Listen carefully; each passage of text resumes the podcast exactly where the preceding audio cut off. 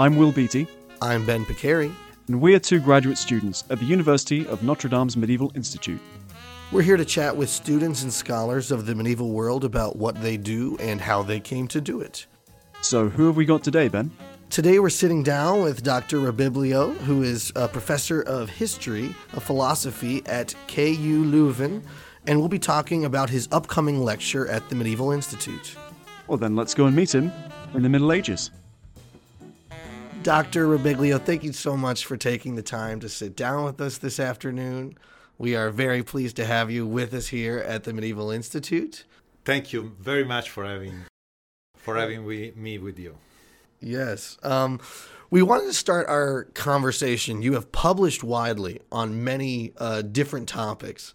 Um, and so we're curious when someone asks you, um, maybe in a more, a less formal situation, what it is that you do, how do you typically answer that question?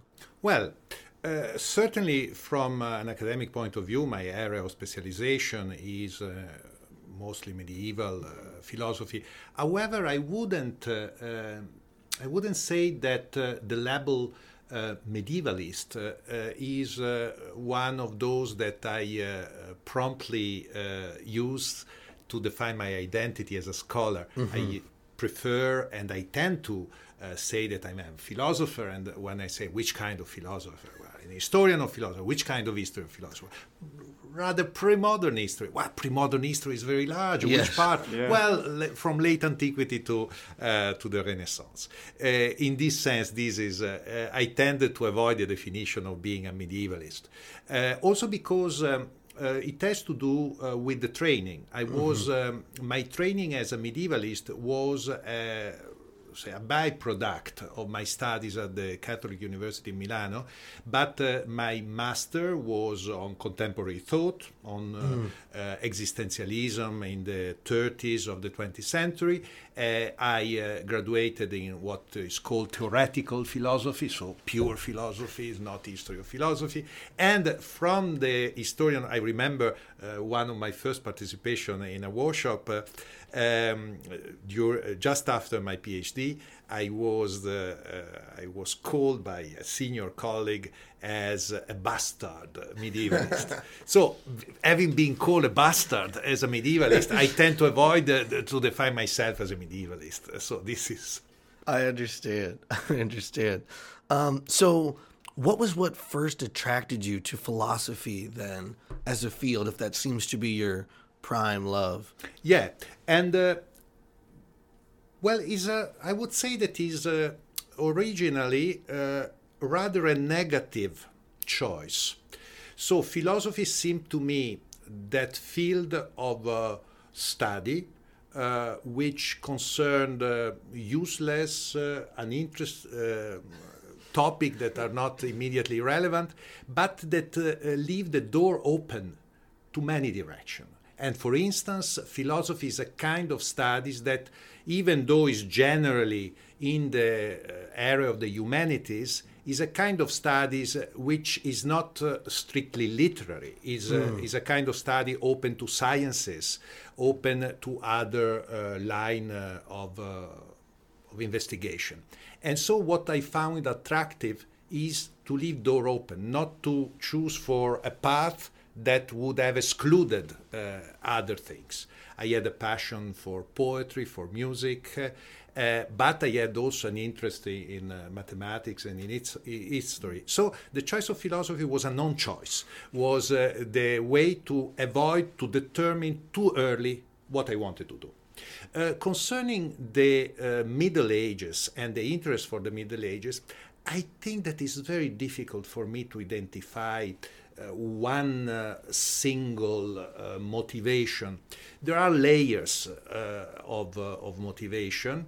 Uh, Certainly, having been born in a little village in the south of Piedmont uh, with uh, a intact medieval uh, urban center um, uh, where you have a lot of vestige under your eyes etc these cannot be avoided as certainly constitutes an element however is a very general and implicit one Uh, I would say that uh, I could go on and saying other, but if I want to isolate uh, something, I would say when I was um, uh, at the beginning of the liceo, the high school, was the reading of the.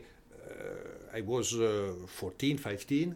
15 and the publication of the name of the rose by umberto eco umberto eco was um, from the same region my professor of Latin, uh, Franca Bonomo, she had been a student to get, classmate of Umberto Eco at the Liceo in Alessandria. So uh, Umberto Eco came once uh, in class. At the time, was not so famous as would became later. Of course, he has just published uh, the second novel, uh, The Pendule of Foucault. But even in the second novel, which I read first and, and then I read The Name of the Rose, there is the, the Templars and the process against the Templars. So the Middle Ages plays a very important role also in the Pendulo di Foucault. And uh, certainly uh, Eco uh, and his scholarship were very uh, seducing for me because on the one side was a philosopher engaged with contemporary debate, semiotics, uh, philosophy of language, uh, communication, etc., mass media. Uh, on the other side, uh, he had written a dissertation on Aquinas, and the Middle Ages had remained constantly a sort of red thread in his in his publication.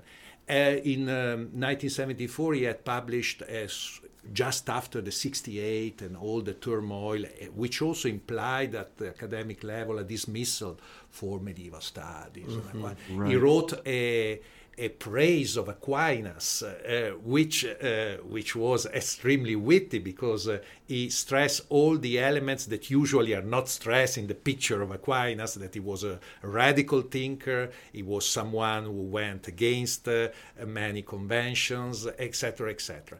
So I would say that Eco, both as a novelist but also in his essay, uh, and the fact that he was in a way a familiar figure, for this reason I uh, briefly sketched, is probably the single most important influence that brought me mm.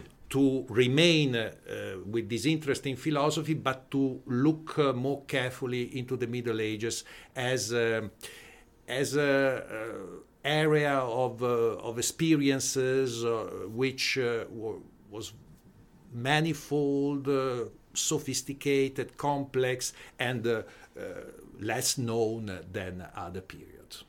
Fantastic. Wow. There's a, I mean, there's a lot to discuss there, and I know we want to talk a little bit about Aquinas in more detail and and his sort of relevance to your research and and why he's such a, an influential and talked about figure. But I was just wanted to pick up on this um, thread on Eco, and the fact that, as you say, he, he became quite famous, certainly one of the more famous medievalist scholars in the world. And I was wondering if you have any thoughts on why those books, uh, Foucault's Pendulum and The Name of the Rose, what was it about them, do you think, that kind of resonated with audiences? This is very hard to say. Yes. However, uh, I uh, would uh, put, uh, I would try at, at uh, an attempt of answer, um, saying that uh, with uh, what uh, has been called postmodernism, one of the feature of this movement, uh, uh, which is not really, is rather a family of uh, of actions of. theories of, but they have some common denominators. One is the dismissal of the agenda of modernity, mm-hmm. the idea of a big narrative, consistent, progressive, is a sort of uh, uh, agenda of enlightenment and so on and so forth, which still remain even today, but is uh, the postmodern uh, uh, thinkers as uh, and writers and literary critics have really shown all the fragilities of these these attempts. Well, the Middle Ages, the medieval period, uh, no matter how far back in time, uh, shares in some of those features uh, to resist to an easy description according to some broad category that englobe there are intellectual history of the Middle Ages who try to do so, of course. But as soon as you go to the sources, you immediately see that there are different culture, there are mm-hmm. uh, a continuous, a permanent transfer of knowledge uh, that go uh, goes on um, uh, among languages and cultures. Uh, uh, even many institutions were in a, in a not yet in a form as then been established. Uh, moving from Europe, I came here and entering the US, I'm subject of US law. As in Belgium, I'm subject to European law and Belgian law. But in the Middle Ages, uh, this was not obvious at all. There, there was a concept of personal law. But if you now think of big corporations, etc., we are going back to this idea where the law is no more the law of the state, but is a sort of uh, uh, private law that uh, of the corporation says. So we have some phenomena today, let's say from uh, the late 60s with an acceleration until today, which uh, uh, allow us to see the let's say the anomalies and the uh, rupture in what we consider the standard uh, narratives.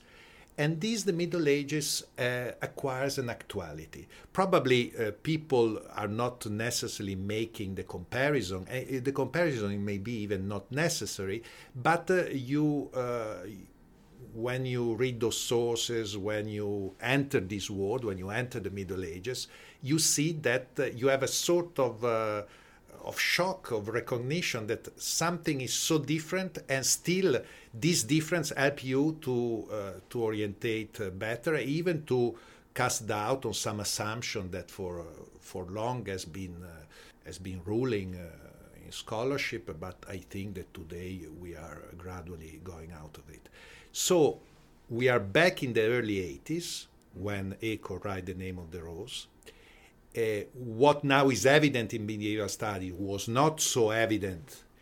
But uh, I just mentioned before, uh, on Saturday I was in Chicago. I stopped there two days before coming to Notre Dame, also uh, to join in the, celebra- in the celebrations for the 50th anniversary of the publication of the Heresy of the Free Spirit by uh, Robert Lerner and uh, in the discussion they came out was exactly how this book is in a way, of course, it's a serious uh, scholarly effort which resists any actualization. However, uh, it's hard not to see, uh, and one of the speakers commenting even uh, made an explicit reference to the hippie culture in California and uh, mm-hmm. etc. to this moment. Uh, well, as you know, in the novel of Eco, there are uh, these uh, um, spiritual movement among the Franciscan uh, have, uh, have aspects that, for those living in those years in Italy, were reminiscent of what was going on with some political movement la- la- like the Brigate Rosse and so on. Um, is a sort of, so I would say, he was able he was lucky maybe uh, or but he was able in a very early stage to see uh, the germs that were already there or what now is generally understood as so we are nobody would uh, now uh, have uh, problems in in accepting these let's say multiplicity of the middle ages and so on. So i think that this is probably not the reason of the success, but certainly uh, the fascination could be connected to that, of this uh, strange way in which postmodern culture and uh, pre modern culture share in the dismissal of modernity as a value in itself. Yeah. Yes. Modernity may have value, many valuable things, but in itself, just qua modern is not per se a value.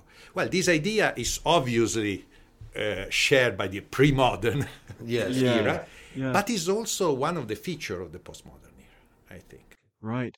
So, in a sense, Eco, of course, was very forward-thinking in that way, sort of uh, predicting some of these later later movements in intellectual thought, and also in a strange way, I suppose, we never in that same way that people say we've always been medieval. Exactly. We never left the Middle Ages, or we've returned to it, um, but in a very new way. Yeah, and perhaps through the through the genre of novel, right? Being able to reach a wider audience with that idea of humanizing and bringing close a lot of these very medieval ideas is something that are relatable and that feel um, closer than perhaps people might initially think when they think of medieval thought, medieval life. They have their stereotypes that Eco's work, right, across his work, was able to bring to the present, right, in very effective ways. I would also add, uh, as a footnote to this uh, picture, uh, the fact that the Annaud uh, movie, uh, The Name of the Rose, featuring a very, uh, very effective Sean Connery in the role of William of Baskerville, contributed a lot to make of what was a, a successful book a long seller. What was a bestseller became a long seller. I think also thanks to the movie and uh, and uh, to what uh, to this visibility that it acquired. Right. Yeah. And I wonder if you see that as well with other modern medievalist books, like of course the Da Vinci Code, Yeah. being one of the classics, right, with the Tom Hanks adaptation. Um, yeah, they just keep keep on keep on selling Yes. amazingly. Yeah. Yes. So to focus now on your work and Yeah. your upcoming lecture, um, maybe this is too hard something to talk about as everything is connected to everything else. Um, how do you, as a scholar, when you receive an invitation like this, begin to think about, okay, this is perhaps the topic. What what do I want to talk about? Are you already working on something relevant to this, or do you have something from before that you can bring back out, or is a completely new idea called for when you get an invitation such as this? Oh, okay. Um, well, uh, sometimes the invitation come also with a specific uh, uh, request to work on a particular author or topic. And in that kind, I have, uh, if I accept, I have to accept also the topic, which usually, if they ask a certain topic, because I had already written on it uh, in a way, so it's not. Uh, usually is not too painful to accept those invitations. But it's particularly nice uh, to be invited and having the freedom to choose uh, the topic. In this sense, uh, I really, the choice was very easy.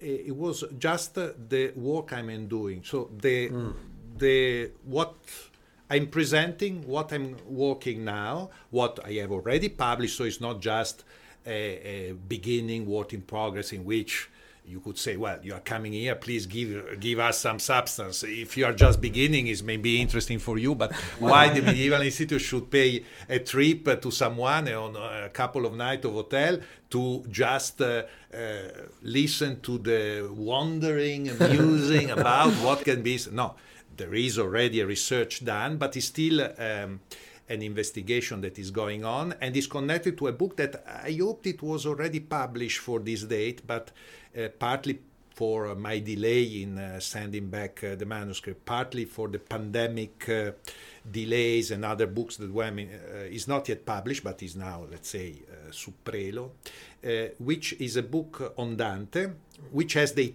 is, uh, is written in Italian, but the title is a contribution to Romance philosophy. And so I, I wanted to to make. A point on this, uh, which uh, is uh, is not uh, certainly is not of uh, paramount importance.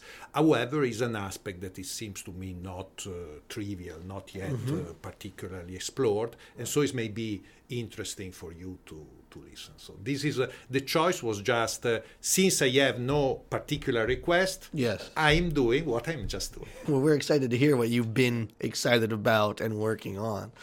For perhaps um, our listeners who aren't as familiar with some of the works of, of Dante, I, I can't imagine um, growing up in Italy, right? How is Dante presented um, as, as as a literary figure and more uh, growing up? Is is that something that you encounter pretty young? Is that something perhaps in high school, or I, I guess when did you first encounter Dante, and did you immediately take to Well, uh, let me make a, a, little digression. Yes. If you look in the landscape of uh, academic jobs, not only in Italy but even mm-hmm. outside. Italy, it is a fact that many uh, medievalists are Italian or born in Italy or partly educated in Italy.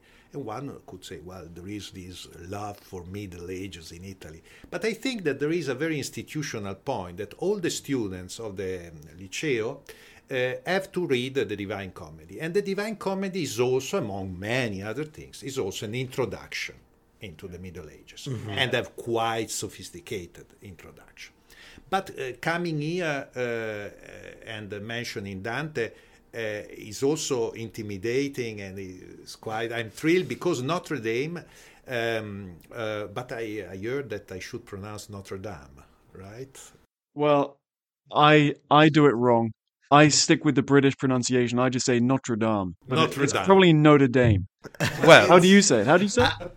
it's funny when, I think about it in abstract, it's Notre Dame. But if I'm talking about, say, like how did the football team do, or what, it's, yeah, it's Notre, Dame. Notre Dame. Okay. So it's it, it varies. Well, you will cut this part. oh, it's fine. But uh, uh, here is one uh, uh of the best center uh, in North America uh, of Dante studies. Mm-hmm. there are a lot of contacts with Europe. I I know a lot of the people, almost virtually all the people that are working on Dante here are acquaintances or friends of mine. Uh, so this is a very good place uh, to, to work on Dante. And it's a good place from the beginning because the Zahm collection goes back to the almost to the foundation, to the really to the end of 19, uh, beginning of the 20th century, and is a collection uh, of concerning Dante, mm-hmm. which is in the holdings of uh, the library at Notre Dame, and then in the last years. Uh, and uh, Dante is uh, is an interesting author also because it allows to uh, be studied from different perspective, as a poet, mm-hmm. as a philosopher, as a theologian. Um, uh, and is can be a synecdoche in, in a certain way of the medieval studies. Uh, what uh, it may, uh, I, I have not really a clear idea on that. There is, so to speak, a predominance of Dante in uh, Italian studies that uh, uh, inevitably produce also lot of repetitions and uh, publication. I was just uh, making this um, reflection with a friend a couple of years ago if a scholar today would like to read all what is published on Dante only in English, he wouldn't have the time technically to do that. Yeah. At this, I wonder whether it is uh, it is really something necessary. If we have really, if we really need uh, another dissertation, I think that the problem is that there's also connection with the particular institutional uh, job market in which a dissertation of Dante means that someone can teach on Dante in uh, more or less everywhere uh, they need someone to teach on Dante while it's not obvious that someone has to teach uh, on um, Guittone d'Arezzo or Francesco da Barberino but but in any case here these studies are, are very strong and really honored to be here it's, also for you to be graduate students of the Medieval Institute is quite is quite nice. Oh, yeah, yeah. We, we, are very blessed with different people who are very skilled here, and there are, are yeah, as you said, Dante studies here are rich um, and impressive. We recently had a series of lectures on Dante um, that was very enjoyable. Again, just to see the different angles and different kinds of scholarship that Dante invites, as you said, really the whole of medievalists can gather on a figure like Dante. Um, or Dante's world, right? right exactly. And do different studies um, in some ways relating to him. As you, you mentioned the phrase, and I, I want to uh, have you define it for us a little bit more and explore it with us uh, romance philosophy. The 1st of November 1972 so precisely half century ago, mm-hmm. in Venice, a great Midwesterner passed away, Ezra Pound. Ah. And a young Ezra Pound in 1910 uh, wrote uh, The Spirit of Romance, which was the, um, the result of a series of uh, lectures on literature, a sort of introduction to European literature, but much focused on the early uh, European literature. That for him was the uh, courtly literature, the troubadour, uh, and Dante is already the beginning of, uh, is before Dante, I would say. that. Uh, and in the very first pages, he, he, he has this formula.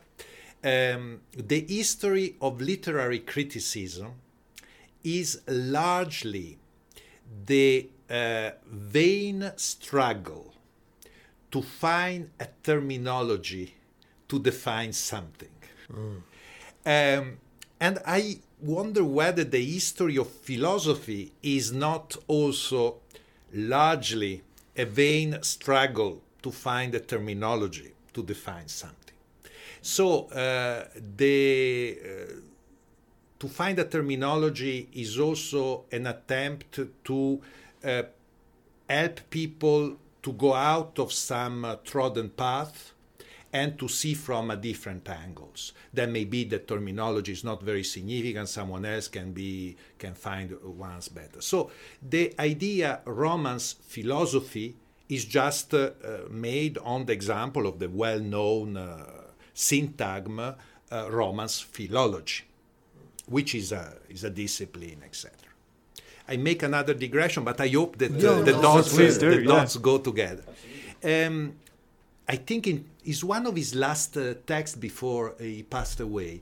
In the preface to the second edition of Orientalism, Edward Said. uh, Um, it's a very interesting text. This second, uh, this preface to the second edition, because on the one side it takes a bit uh, distance from the reception, which he considered that betrayed the the original project in many senses, and then he insists how he came about with that that idea.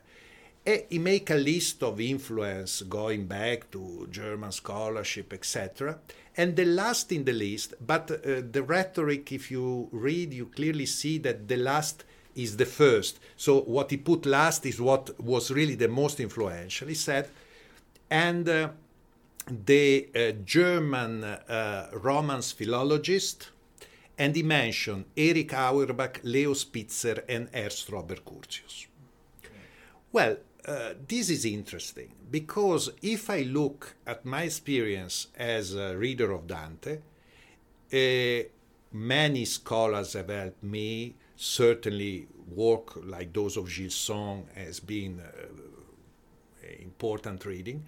But where I really got the original insights, the most productive uh, hypothesis, what uh, really uh, brought me to write something, to try to give a contribution, were indeed the works of Auerbach or Curtius. And those were not historian of philosophy. Those was uh, Roman uh, Romanist, uh, even a kind of Romance philology which doesn't exist anymore in that in that with that uh, sort of feature. And so the first motivation was why these uh, kind of scholar are those who, I, who help me the most. Why not? Uh, uh, and I started to think which kind of approach of angle uh, or from which competences they came to be able to isolate certain uh, uh, research questions that turned out to be so productive and so fruitful. Right. Uh, and so uh, it is a sort of debt to uh, to this that I, uh, I I I use this expression romance uh, philo- philosophy, but it has also to do with that culture which uh, is the culture studied by those German Romance philologists. is a multilingual uh, culture, so is uh, is not the opposition vernacular Latin, you know, the study, McGinn, etc., vernacular theology. This has been a very important contribution in the 60s and 70s and even later to show that there is another theology, which is not the theology in Latin of the school, which is no less important if you want to add even your research on the apocalyptic literature, Yeah. is, is a kind of vernacular uh, theology. Absolutely. And uh, then there was other scholar who stressed the monastic, uh, which is even uh, different, etc. But uh, I wanted a bit to try to isolate a sort of layer, a sort of network, which has uh, a certain unity uh, and, uh, for instance, is multilingual, so it's not vernacular against Latin, but is Latin and other languages. Is extra scholastic, but is not anti scholastic. And usually uh, the people involved in it had uh, some contact or had been educated, or even some of them are active uh, in the university, etc. It has a encyclopedic ambition, but uh, uh, what we could call sectorial encyclopedia. So, is an encyclopedia in which certain parts are really uh, quick and compressed, uh, and other uh, more connected with what we could call uh, anthropology, philosophical anthropology, or um, politics are much more expanded. Um, certain problems, uh, uh, problems of demotion, a problem of love, a problem of uh, election, uh, recognition, uh, nobility became uh, present everywhere. So there are a series of features that allow uh, even an approach uh, that uh, give room to a sort of first-person approach, lot of use of narratives, literary genre to express uh, these uh, kind of uh, contents, and these allow to recognize a sort of culture and which which is the utility of recognizing this culture? Well, once uh, if this pattern really exists, as I came to, uh, I'm now convinced, even though the research can produce further uh, evidence for that, um, these allow us to uh, multiply the mediation. So, uh, for instance, Dante, if we look Dante from this perspective as a Romance philosopher, uh, then we could study mm, the place in him of uh, scholastic debates, uh, of theory uh, that we find in the theological Summa, etc. But uh, we should um, assume that they are mediated by this culture. They are not immediate. Okay. In other words, his identity, we come to your first question, his first identity as a thinker is not the schoolman, is not the preacher, is not, is the uh, curtly, the, the, the, this uh, sort of uh, figure which I, faute de mieux, eh, I call uh, the Romance uh, philosopher Right. um, and uh, so it's an attempt to let a pattern emerge. Mm-hmm. Of course, this pattern doesn't exclude other patterns. Yeah. And what became interesting is to see the level of integration of these with the other. And we have to recognize there are authors for which this pattern doesn't give any added value and just create confusion to but in other cases it is illuminating because it explains why certain author write certain things say certain things which seems otherwise uh, uh, surprising or, or not uh, obvious at all and allows also to ask questions that uh, sometimes are not uh, asked Yes. So this is this is really a very multi-layered kind of approach. Um, and it's a lot of it's about identity and it's networks of transmission and Yeah. how these these kind of romance ideals, if we can say that, these these kind of influential texts are circulating and but it, it I mean it makes me think a lot of this kind of ri- rhizomatic approach. It's not this or this, it's this and this and this and this, and it just keeps proliferating. But uh, with a given uh, hierarchy or an order of uh, uh priorities. Okay. So the end, uh, because there is a tendency, which uh, is perfectly understandable, to uh, make a claim in, fa- in, favor of pluralism, also because it's very nice, generally speaking. And uh, but this, if it is made uh, just in, in a sort of uh, plain and uh, unsophisticated way, doesn't really help. Uh, yes. From a scholarly point of view, because okay, for instance, one of the attempt in the early 2000, why we do not speak anymore of medieval philosophy, we start to speak of medieval philosophies. Mm, as such, uh, is a is a little step in the negative sense that he, he casts doubt on the idea there is one way of doing philosophy. Period. But apart from that, in the constructive uh, hermeneutical analysis, it gives very little because right. okay, there are many philosophy, and then are many do can we may we still speak of philosophy or we have to call each uh, of these philosophers with a name and each has his own uh, her own story and a period? So this is a, is a bit the um, the challenge uh, the challenge uh, behind. And uh, as you said uh, it is a question of transfer and tracing in concrete way how this happen in certain uh, I give just an example uh, that maybe I will quote uh, again. I don't know because the lecture I, never, yes. I, I, have not written any lecture, so it will be an impromptu speech. so maybe I say this again, or since I had already said uh, here, I won't repeat. Oh no, no, everything's on the um, tape. You may remember that in this famous book that I think has been also translated into English, but I never checked, uh, La civilisation de l'Occident médiéval by Jacques Le Goff. Um, he speaks of the Crusades and he makes this, uh, this sort of the only fruit of uh, the Crusades was the um, uh, abricot. I don't know the, the abricot, I think is the name in English. Yeah, it's, yeah. It's a Syrian yeah. abricot.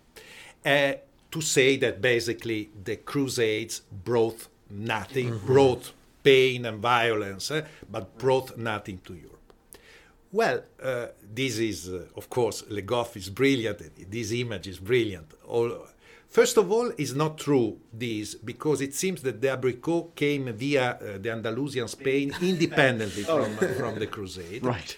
Um, and, uh, and so this is the first point. But the second point is that if you look at this culture that I'm trying to, to map, uh, there is a fascination uh, in all the author, for instance, I will try to speak uh, Dante, Margherita Porete, Thomas Aquinas. Uh, there is a form, of course, different in each, of Orientalism. So there is this fascination of uh, uh, which, of course, with Jerusalem for a Christian, but this is strictly connected with the Crusade. It's not a concrete result through a result mm-hmm. on the political level but on the, uh, let's say, uh, imaginary level, it is extremely powerful because the uh, chivalric literature from the 12th century until the 14th, even 15th century, has this image. Think a figure of Francis of Assisi, how uh, powerful for him was this myth of going to the crusade that he will do in his own way, yes. um, uh, let's say sublimating, uh, but uh, the idea of the knight uh, that goes. This is absolutely fundamental to understand uh, Francis of Assisi. Uh, and even this idea, the chivalric dimension in Francis of Assisi, is something that, in my opinion, should be better studied. but if you study from the perspective of the Franciscan, or let's say, or what came uh, after, uh, you don't see those aspects that are so evident if you look at him in his web of reference of the literature and of uh, even the way in which, for instance, he became such a fascinating figure for Dante. Yeah.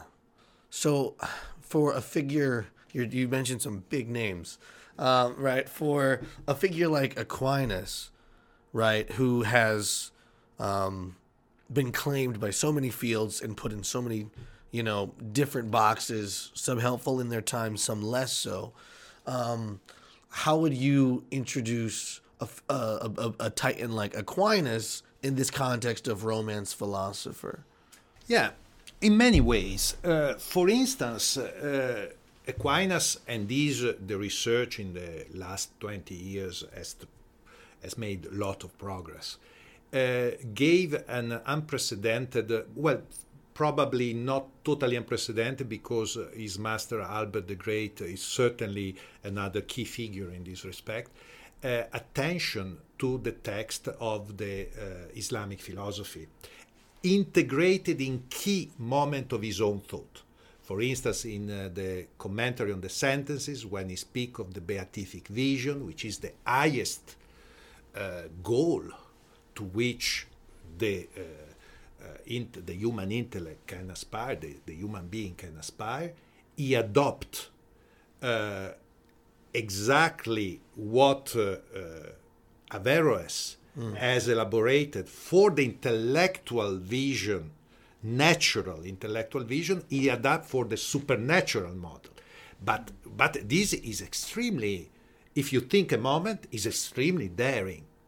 Of course, there is a transformation, but you transform a material that uh, many other authors would never think of using mm-hmm. in that respect. Second, uh, he, uh, this is well known, this I probably mentioned uh, in the lecture. Uh, if you look at the Summa, which is his more personal work, not so was not the most read in his uh, days, and certainly not the most read immediately after his, his death, but his more personal work for sure. Uh, you have this section in the uh, secund, prima secundae on the human emotion, the passions. Right. This is something that exists in no other theological summa before. But uh, it's so it's an elephant in the room. Mm. So you see all this writing in which the problem of passion either was treated as something negative to be condemned in the section vices, yeah. or Aquinas, before speaking of virtues and vices, mm. does this treatment, which is a book in itself on the human passion. Uh, again, why? Why does that? Uh, you know that one of the poets of the um, Sicilian school was Rinaldo d'Aquino. There was a moment in scholarship where they thought that this Rinaldo d'Aquino was the brother of uh, Thomas Aquinas. Uh, this seems uh, nowadays no more, there is no evidence for that. But we have evidence that Aquinas, Thomas, has a brother named Rinaldo, uh, who uh, was uh, put to death because he was considered to have participated in the famous conspiracy against Friedrich II together with Pierre de la Vigne, etc. Well, let's say a moment uh, I don't know if this happens still today in the United States, um, but if you choose a certain name uh, for for a son, uh, it may say something on the cult of culture of the parents. Well, Rinaldus is a name of the chanson de geste. Is an hero of the chanson de. So, if you name one of your kids Rinaldus, maybe it's like uh, today i don't know if you name uh, after a certain uh, there are people who are much influenced by movie uh, movies and they give these improbable names to their children who poor them they have to carry for the rest of their lives but uh, um, so thomas was in contact with a culture which he didn't ignore and uh, when he uh, had uh, the task to writing this summa, he could have thought something along the following reflection. Well, either we do as if these debates on uh, uh, love, uh, etc., doesn't concern us, but then which pastoral care can we hope to do if we ignore what people care, mm-hmm. what uh, people sing in the street? The text condemned uh, by Tempier in 77, 1277 is the De Amore of uh, André Chapelain. Um, which is not a scholastic text, is an extra scholastic text. And so the idea is to integrate this word in order to, and, and this integration is something that other schoolmen contemporary or before him didn't, uh, didn't do. And is a quite revolutionary move, mm-hmm. which, in my opinion, can have uh, uh, this, uh, this motivation uh, of, uh, of the the awareness of uh, this culture and the, the topic, like the topic of love, we, uh, the entire treatise on the passion by Aquinas is constructed. The fundamental passion is the passio amoris, eh? the, the passion of love, which right. is not no more considered as negative in itself, uh, is the fundament of all those passions. He says that the passion of love is in itself neither good nor bad Right. And this seems a quite neutral statement. But uh, to make a neutral statement in a context, I'm speaking of the uh, academic theological context, in which there was a clear condemnation of love as passion, mm-hmm. yeah. is not neutral. So being neutral when nobody's neutral yeah. is a quite bold move. It's yeah. not neutral. And, uh, and this is an example. So Aquinas's philosophy was in many ways a very grounded, practical philosophy. It's one that responded to the the real the real world, the real emotions that people felt, the real passions they had. And as you say, he was also engaging with I mean this is the grossly oversimplified things, but essentially pop culture. Yeah. Right? In the same way as you say, people name their children after their favorite uh, romance figures, just like now there are thousands of poor kids who are named Daenerys after the character from Game of Thrones, which didn't go down too well in the end. But but it's the same kind of idea, right? Where exactly, and I think that's another moment where you see that getting back right back to what we were talking about before, how the medieval and the postmodern are so similar. Once again, we're seeing another example where actually the medieval and the postmodern culturally are very, very similar. We have the same habits, we have the same interests, we do the same things. We both celebrate, you know, the, the text we love in a similar way. And it influences the philosophy as well for some, I guess at the time, radical thinkers. Hmm. Interesting. Well, th- this has been a, a, fantastic conversation, and thank you so much again for for taking the time to sit down with us. If our listeners want to find out more about you and your work, is there anywhere that they should go?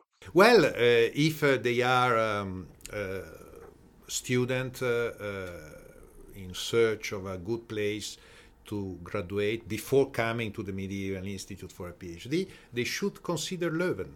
There is an international program, all in English, from the bachelor up to. There are no taxes; it's almost free. Uh, the level is quite good despite my presence. and uh, and uh, so that is a is a good place to. We have a lot of North American students. We have 66 countries represented this year in the international program. It's a very large international program. And uh, so, well, maybe the advertisement not for my personal research, but let's say for the institute where I work. Uh, I'm very happy to be there, and um, and is also a place. Now we have also an agreement. You may know uh, my research unit and the Medieval Institute have an exchange agreement. You may know that has been signed uh, uh, two years ago. So it's even easy for PhD student to decide to came for two, three months, mm-hmm. etc. Uh, this agreement, unfortunately, doesn't apply to master students, etc., because it's so different the fees.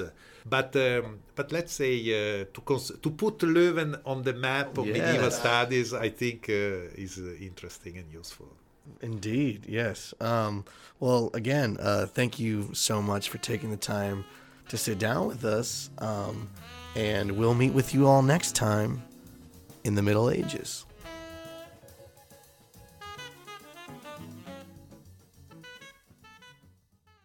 Meeting in the Middle Ages is sponsored by the Medieval Institute of the University of Notre Dame with a generous grant from the Medieval Academy of America.